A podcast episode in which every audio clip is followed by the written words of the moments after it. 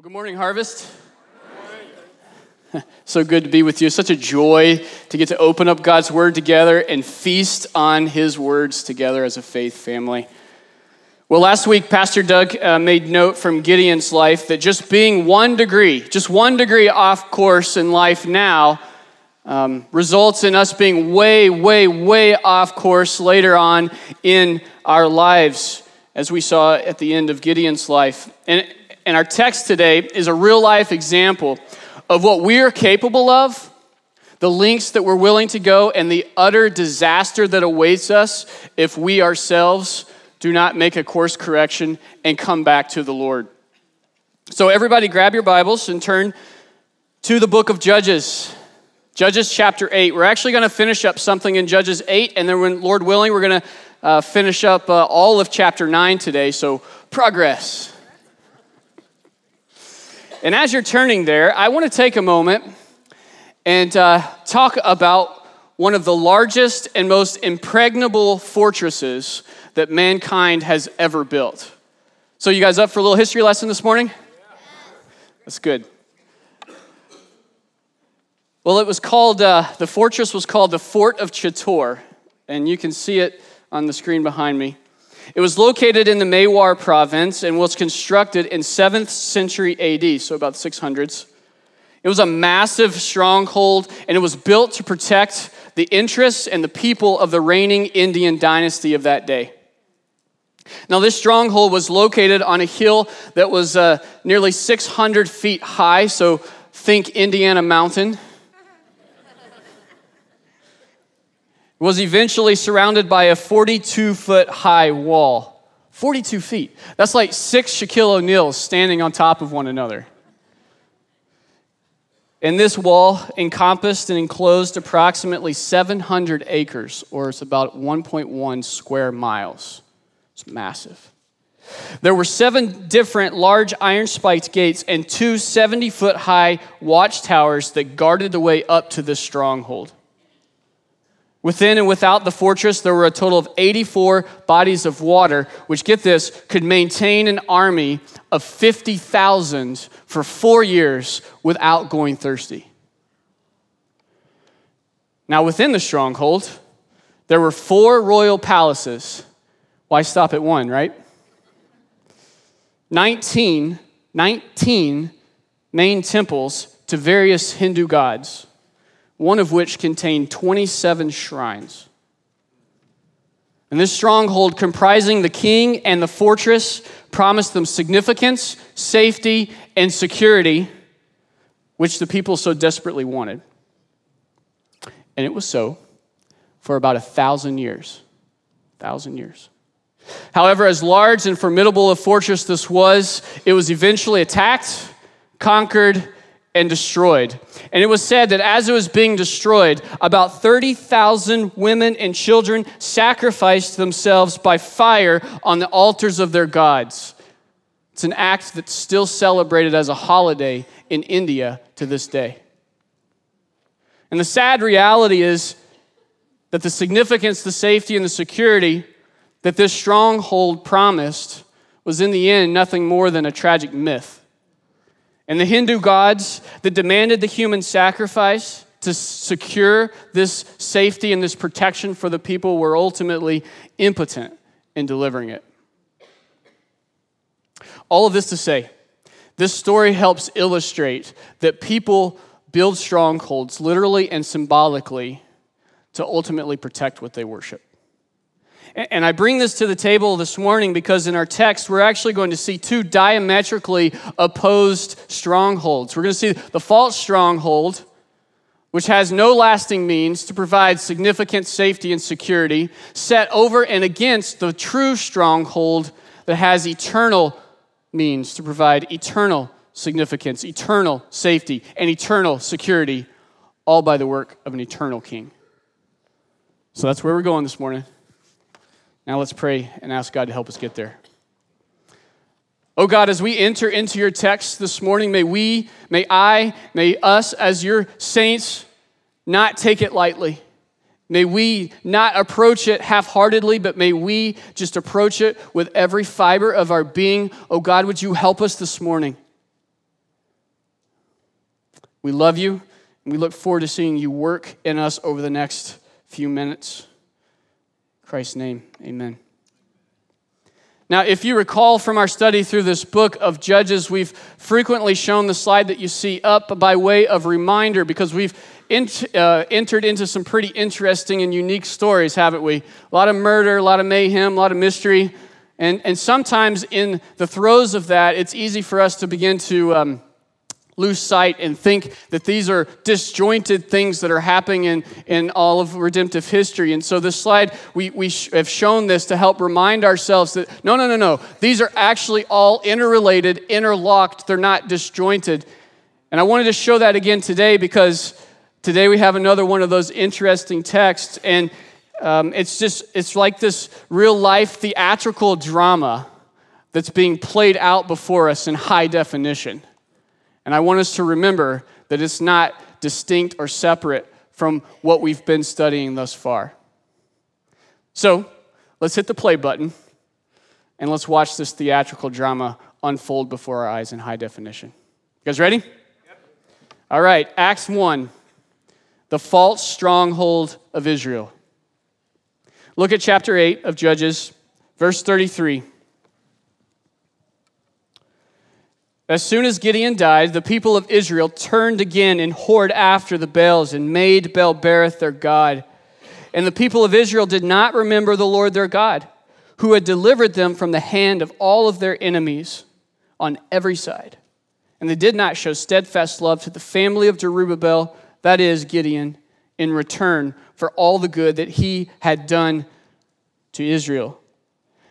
Now, what we see here in this text, in the opening scene, we'll call it scene one, scene number one of Act one, we see that Israel is reconstructing the false stronghold.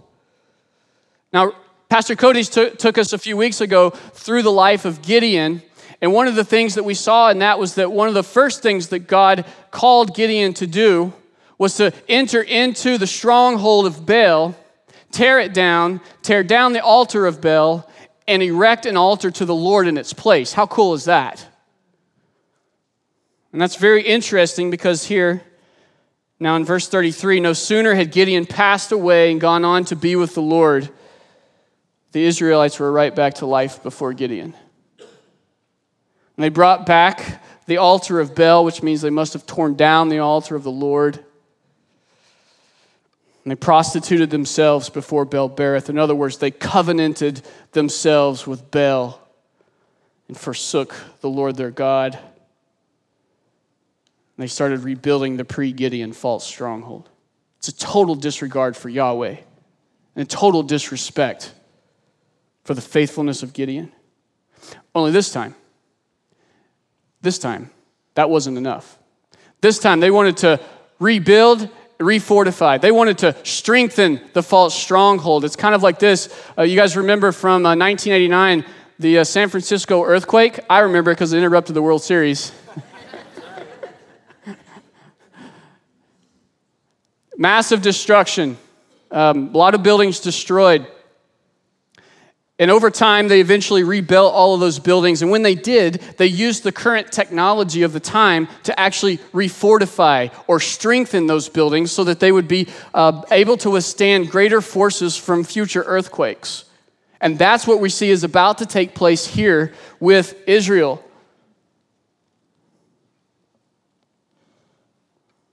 It's the nature of sin. If we don't get it at its root, when you just pick its fruit, it's essentially just pruning it. And guess what happens the next season? It grows back with a vengeance, refortified, strengthened. You see, they wanted someone, not something necessarily, but someone that could be a direct image of Baal Berith. And they essentially wanted a Canaanite king. Enter Stage left, Abimelech. Act 1, scene 2 begins characteristics of the false stronghold.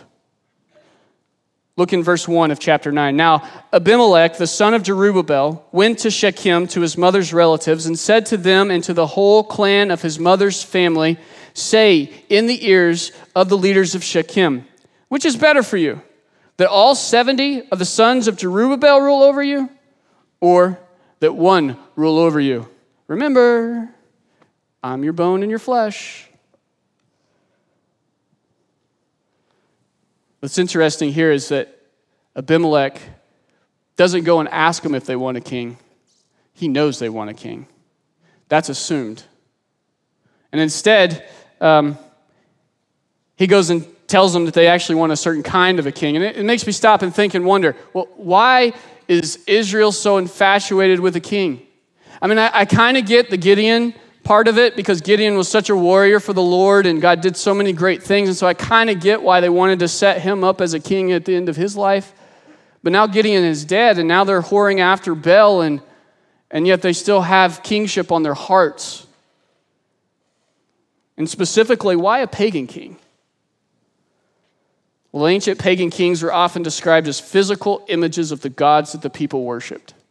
They actually deified kings, they worshiped kings as the very images of the gods. And whatever the king said, whatever the king did, it was to be accepted and believed and followed as the very will of the gods. And I think this is what set up pagan kings as such strongholds for people because they would come onto the scene as deified beings and they would say, Hey, I know what you want. I'm going to give you what you want. And so the people would follow them because they wanted what they wanted. And so here, I think we see Israel is wanting to make their stronghold even stronger with a pagan king. It's willful ignorance of Deuteronomy 17, which says no pagan, no non Israelite could ever be the king of Israel. It's a total rejection of God. Absolutely. And see, Abimelech knew this. Abimelech knew this. He was no fool. Let's not for a moment think that he didn't know what he was doing. And so he devises this plan and he puts together this idea of manipulating the people into believing that he's going to give them what they want. So he goes and says, Hey, hey, you don't really want 70 Israelite kings, do you? No, no, no, no, no. You really want one pagan king. And oh, by the way, I'm your family.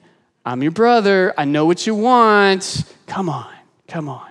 I mean, so good was his manipulation that he probably had Sister Sledge singing in the background, We are family. oh, goodness, I better leave the singing to Pastor Nick. So, how did the people respond? How did the people respond? Look at verse 3. And his mother's relatives spoke all of these words on his behalf in the ears of all the leaders of Shechem and their hearts inclined to follow Abimelech, for they said, He's our brother. And the people ate up every single word that he said. They allowed themselves to be manipulated. And they gave him 70 pieces of silver out of the house of Baal Berith. Again, I think this is just uh, adding on to the fact that uh, the Israelites are seeing this guy, this Abimelech, as, as now ascending the throne of a, to take a, on a kingship. And it's the very will of Baal himself. I mean, they're paying him out of the temple of and the treasury of Baal.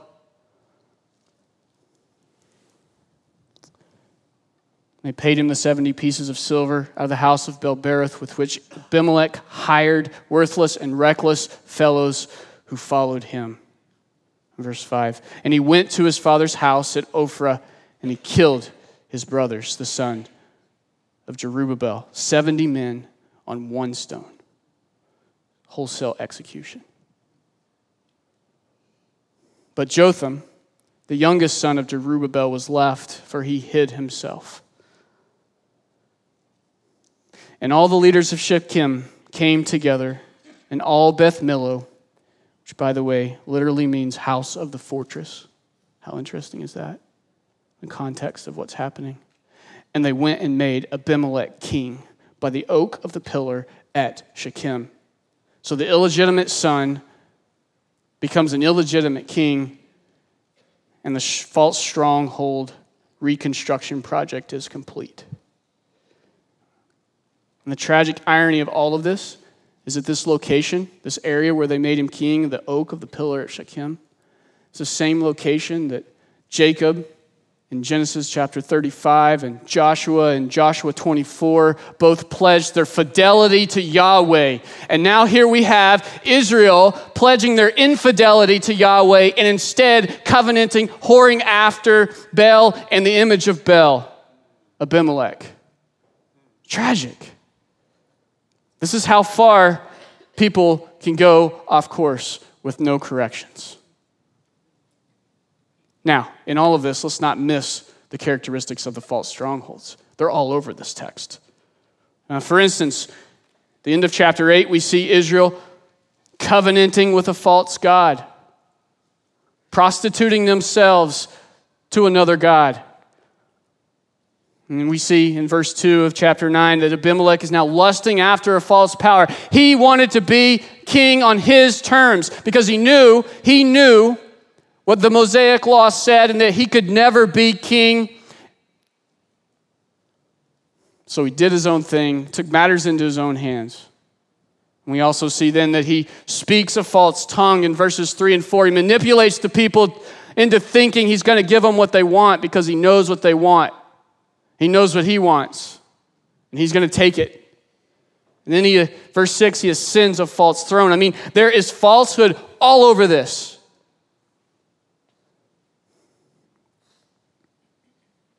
Chris, this couldn't happen to us, right? I mean, we're, we're way smarter than they are. I mean, they didn't even have high definition television. And not only do we have that, we have ultra high definition television. We're far smarter. We could never have that happen to us, right? I saw a poll a while back. Um, it polled three generations the millennials and then the two prior generations. And they asked them the same five questions.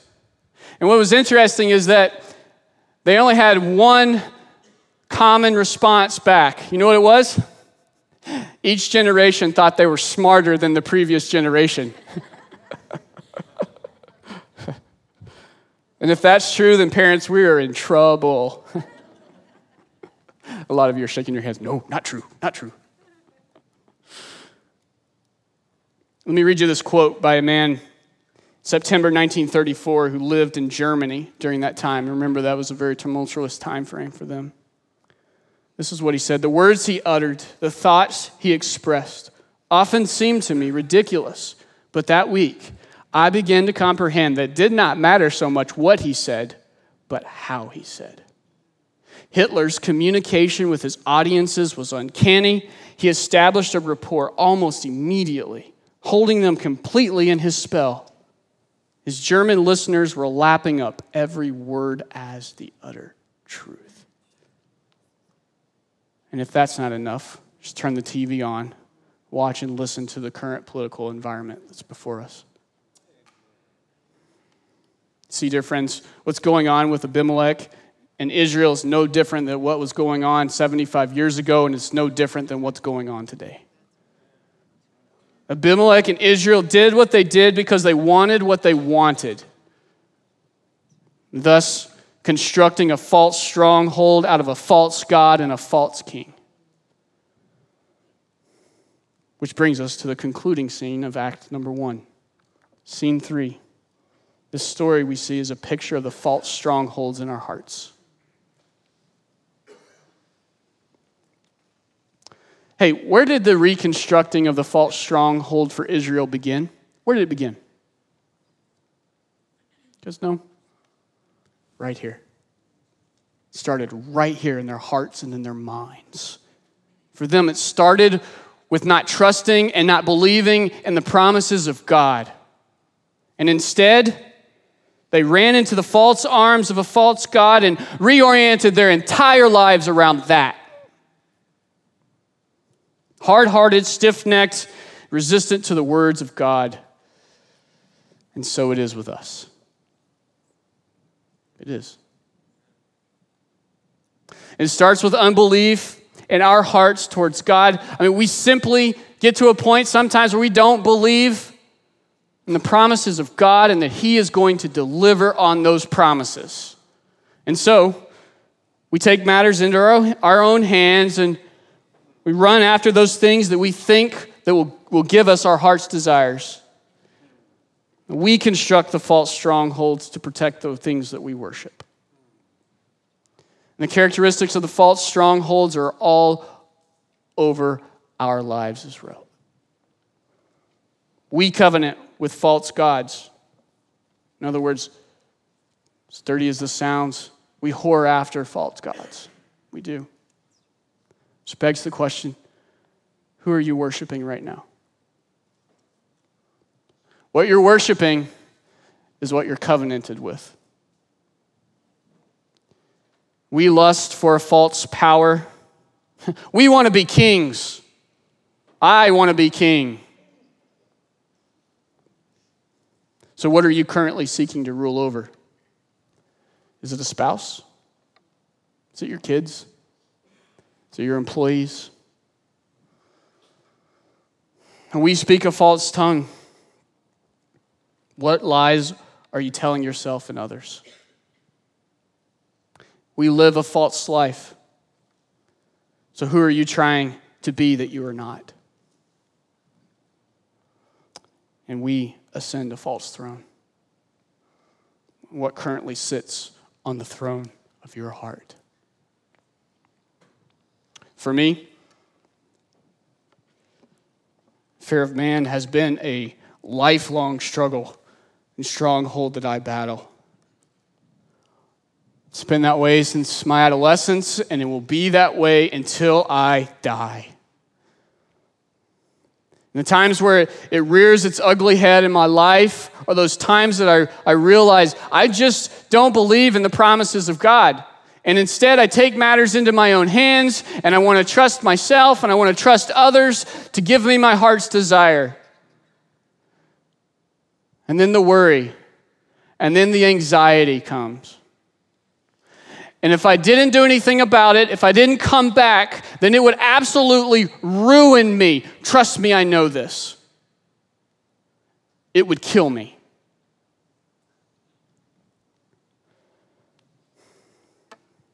All of this is the fruit of my unbelief. And the ugly truth is the fear of man is the high definition expression of self worship. I love myself too much.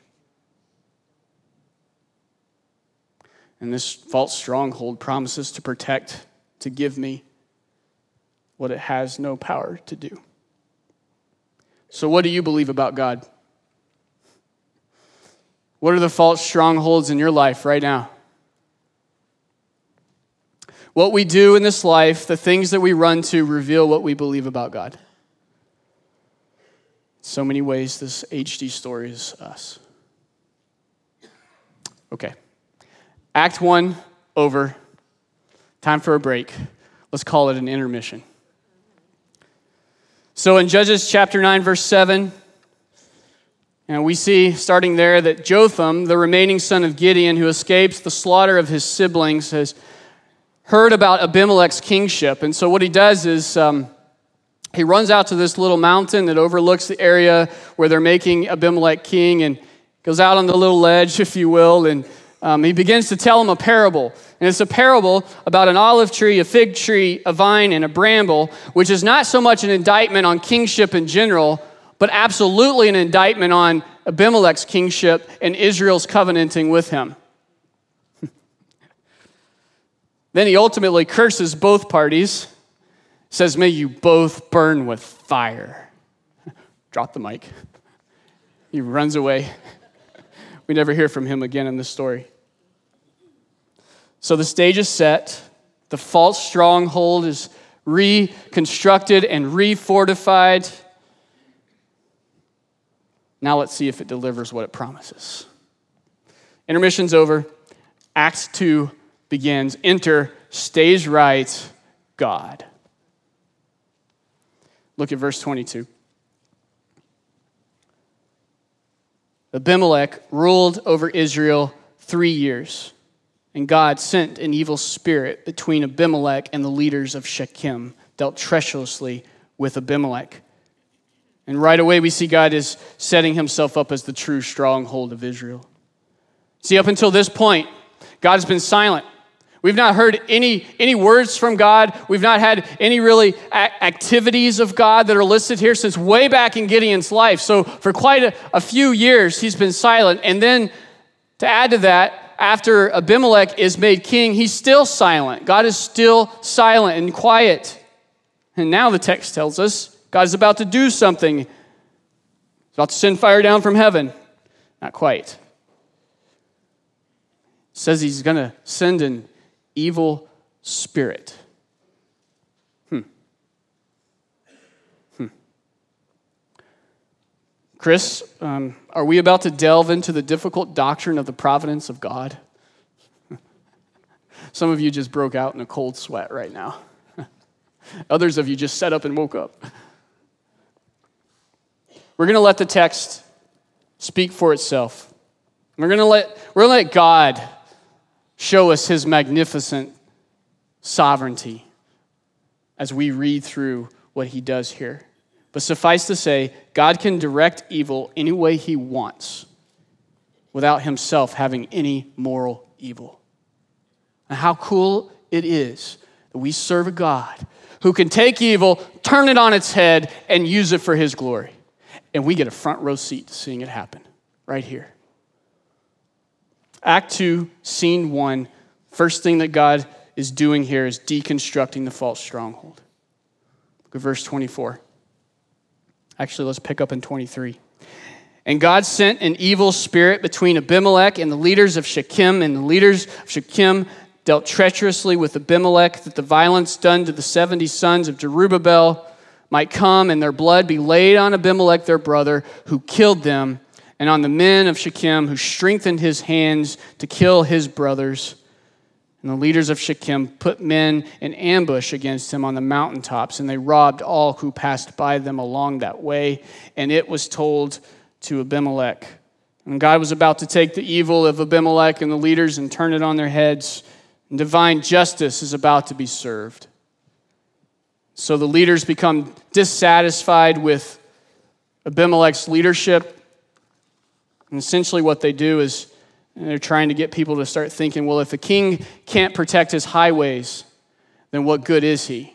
So that's why they're doing what they're doing, trying to erode his authority. And so, starting in verse 26, we see that a new guy comes into the scene. We'll call him Gaal. He comes to Shechem, and, and during a drunken party at the temple of Baal, he starts to talk. And at first glance, as you read through the text, you might, you might think that um, his talking is the result of false bravado that's coming from the liquid courage that he's imbibing.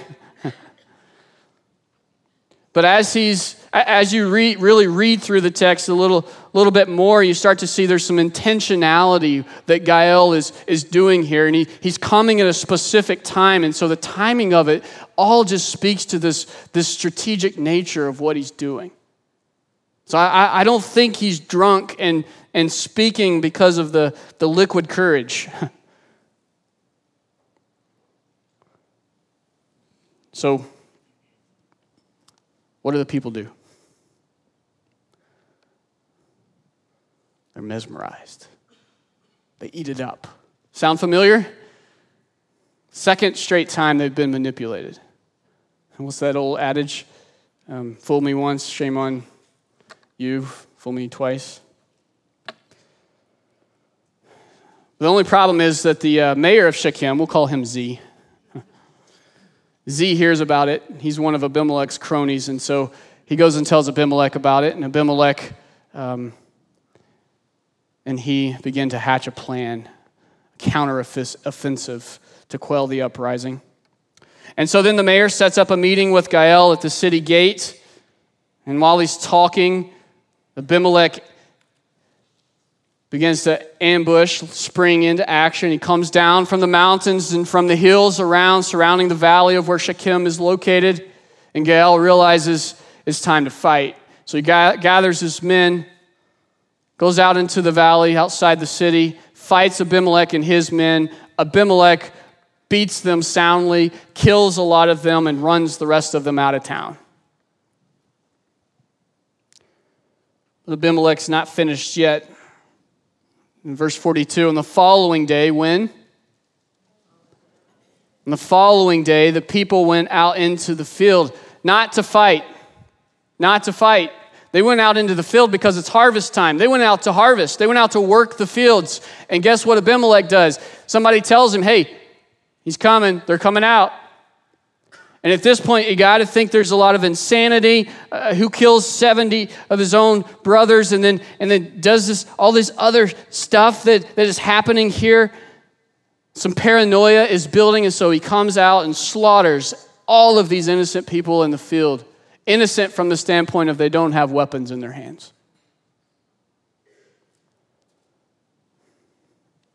And he enters into the city conquers it, and destroys the city, the same city that made him king. Evil knows no friends, takes no prisoners, and brings utter destruction. And yet, in all of this, we can still see the glorious work of God. Do you see it?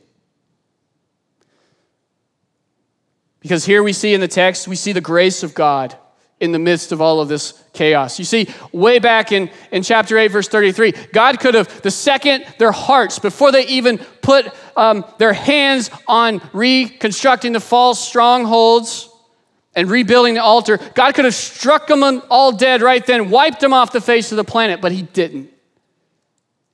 We see the grace of God in this text. We also see the patience of God, what God waits for years and years and years. Well, he's waiting because he wants them to come back. We see the patience of God. And we also see the providence of God. God can take evil, do whatever he wants with it. He can take good, and he, he can do whatever he wants with it. But recognize this everything that he does is for his glory. And we also see the power of God. You can just see the false stronghold crumbling before our eyes. What power! And we also see the justice of God over evildoers. Know this all evil will not go unpunished, it will be punished. God will, will recompense evil.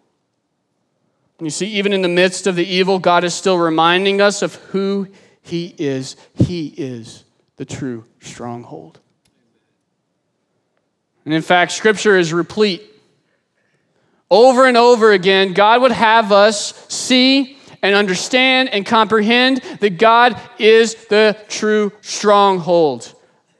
Look at all of the examples that I've got here on the screen. This is just a few of them. He is the stronghold for the oppressed. He is the stronghold for our deliverance. He is the stronghold for our lives. He is the stronghold for our strength. He is the stronghold for our defense. He is the stronghold for our ultimate safety. Over and over and over again, we see that God is telling us He is the stronghold, the true and one and only stronghold. Just go and read the major and minor prophets, and we see over and over and over again God is saying, I will destroy the false strongholds of my enemies. And yes, even sometimes Israel's as well.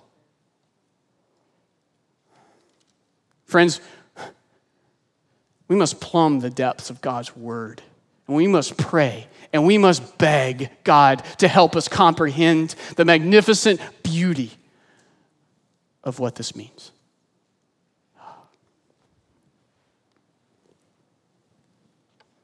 You see, Israel knew this. They knew it. So, how did they respond in this case? Look at verse 46. When all the leaders of the Tower of Shechem heard of it, they entered the stronghold of God. Is that what it says? No. It says they entered the stronghold of the house of El Berith, the house of Baal. So, faced with the magnificent opportunity to gaze into the beauty of God and run into the stronghold of his arms, they instead run into the temple of Baal. And we see here in the text Abimelech shows up. gathers the wood and the brush, lays it at the foot of the stronghold. He and his men light it on fire, and everyone dies.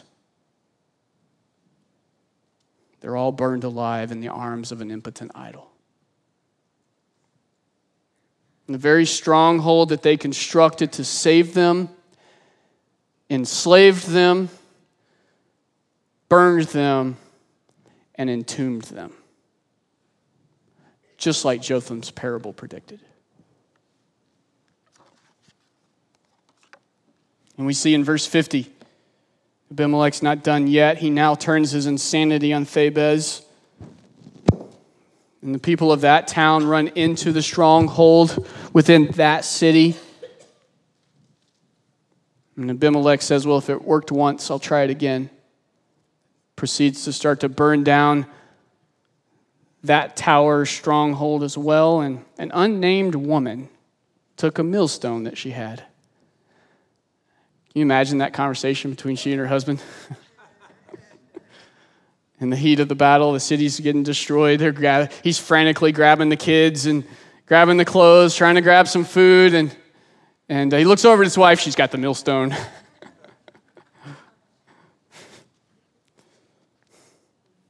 and here we see that she's put it to good use. She threw it down on Abimelech. She crushes his skull. And rather than be killed by a woman, This is what they believed in the time. Remember, paganism. he asks his armor bearer to thrust him through with the sword, and he dies. Just like Jotham, Jotham's parable. Look at verse 56.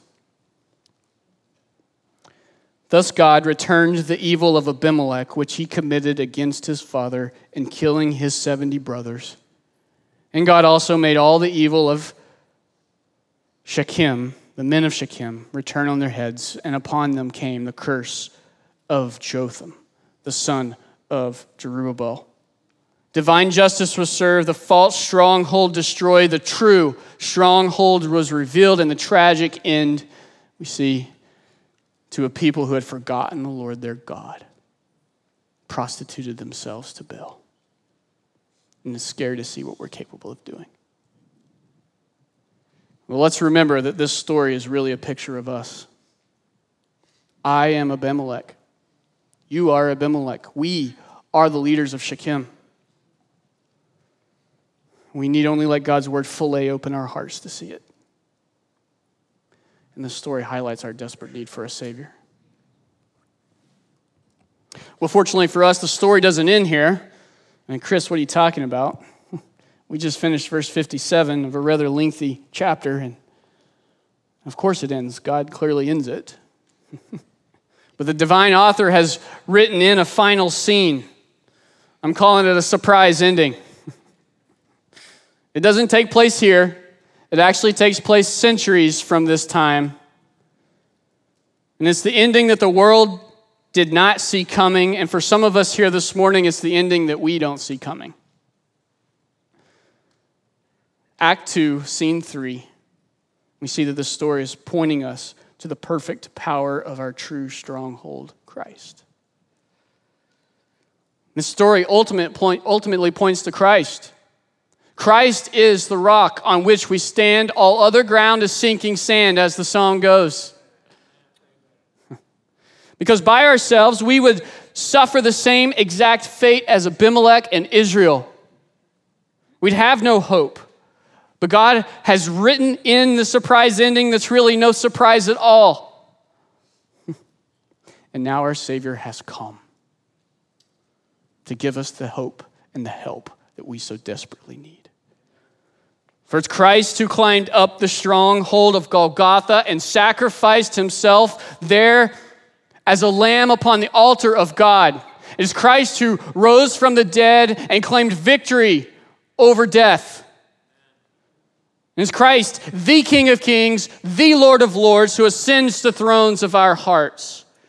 It is Christ who fights the war of destroying our false strongholds. It is Christ who provides the significance, the safety, the security that we desperately crave It is Christ who is himself the indestructible, true stronghold.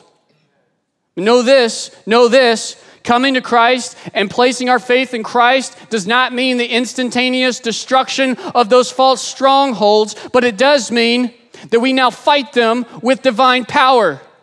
That's the weapon of our warfare. We wake up each morning with this divine power and we go into battle and we fight and we fight and we fight. And if we have to fight to the death, then when we open up our eyes, we will see and behold beauty as eyes have never seen before because we will be in the presence of the divine Yahweh and we will be looking into the eyes of Christ Jesus our Lord. And we will enjoy and take pleasure in Him forever and ever and ever. Is that you? Is that you this morning? Does that describe you? I pray that it does. And I prayed all week that it would.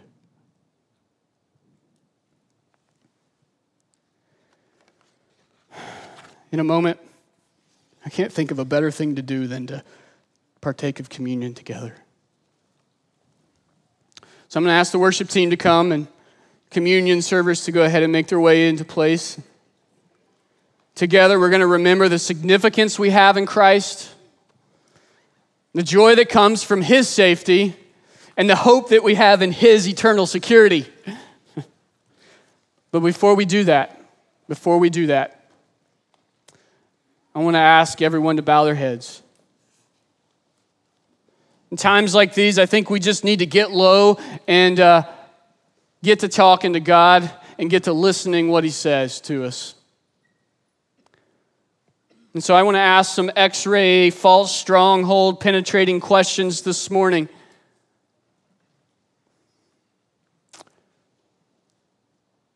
Have you come to that place in your life where you have driven the stake in the ground and made Christ the true stronghold of your life? Have you?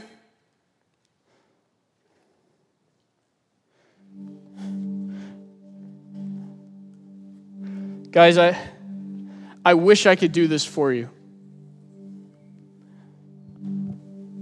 but I can't.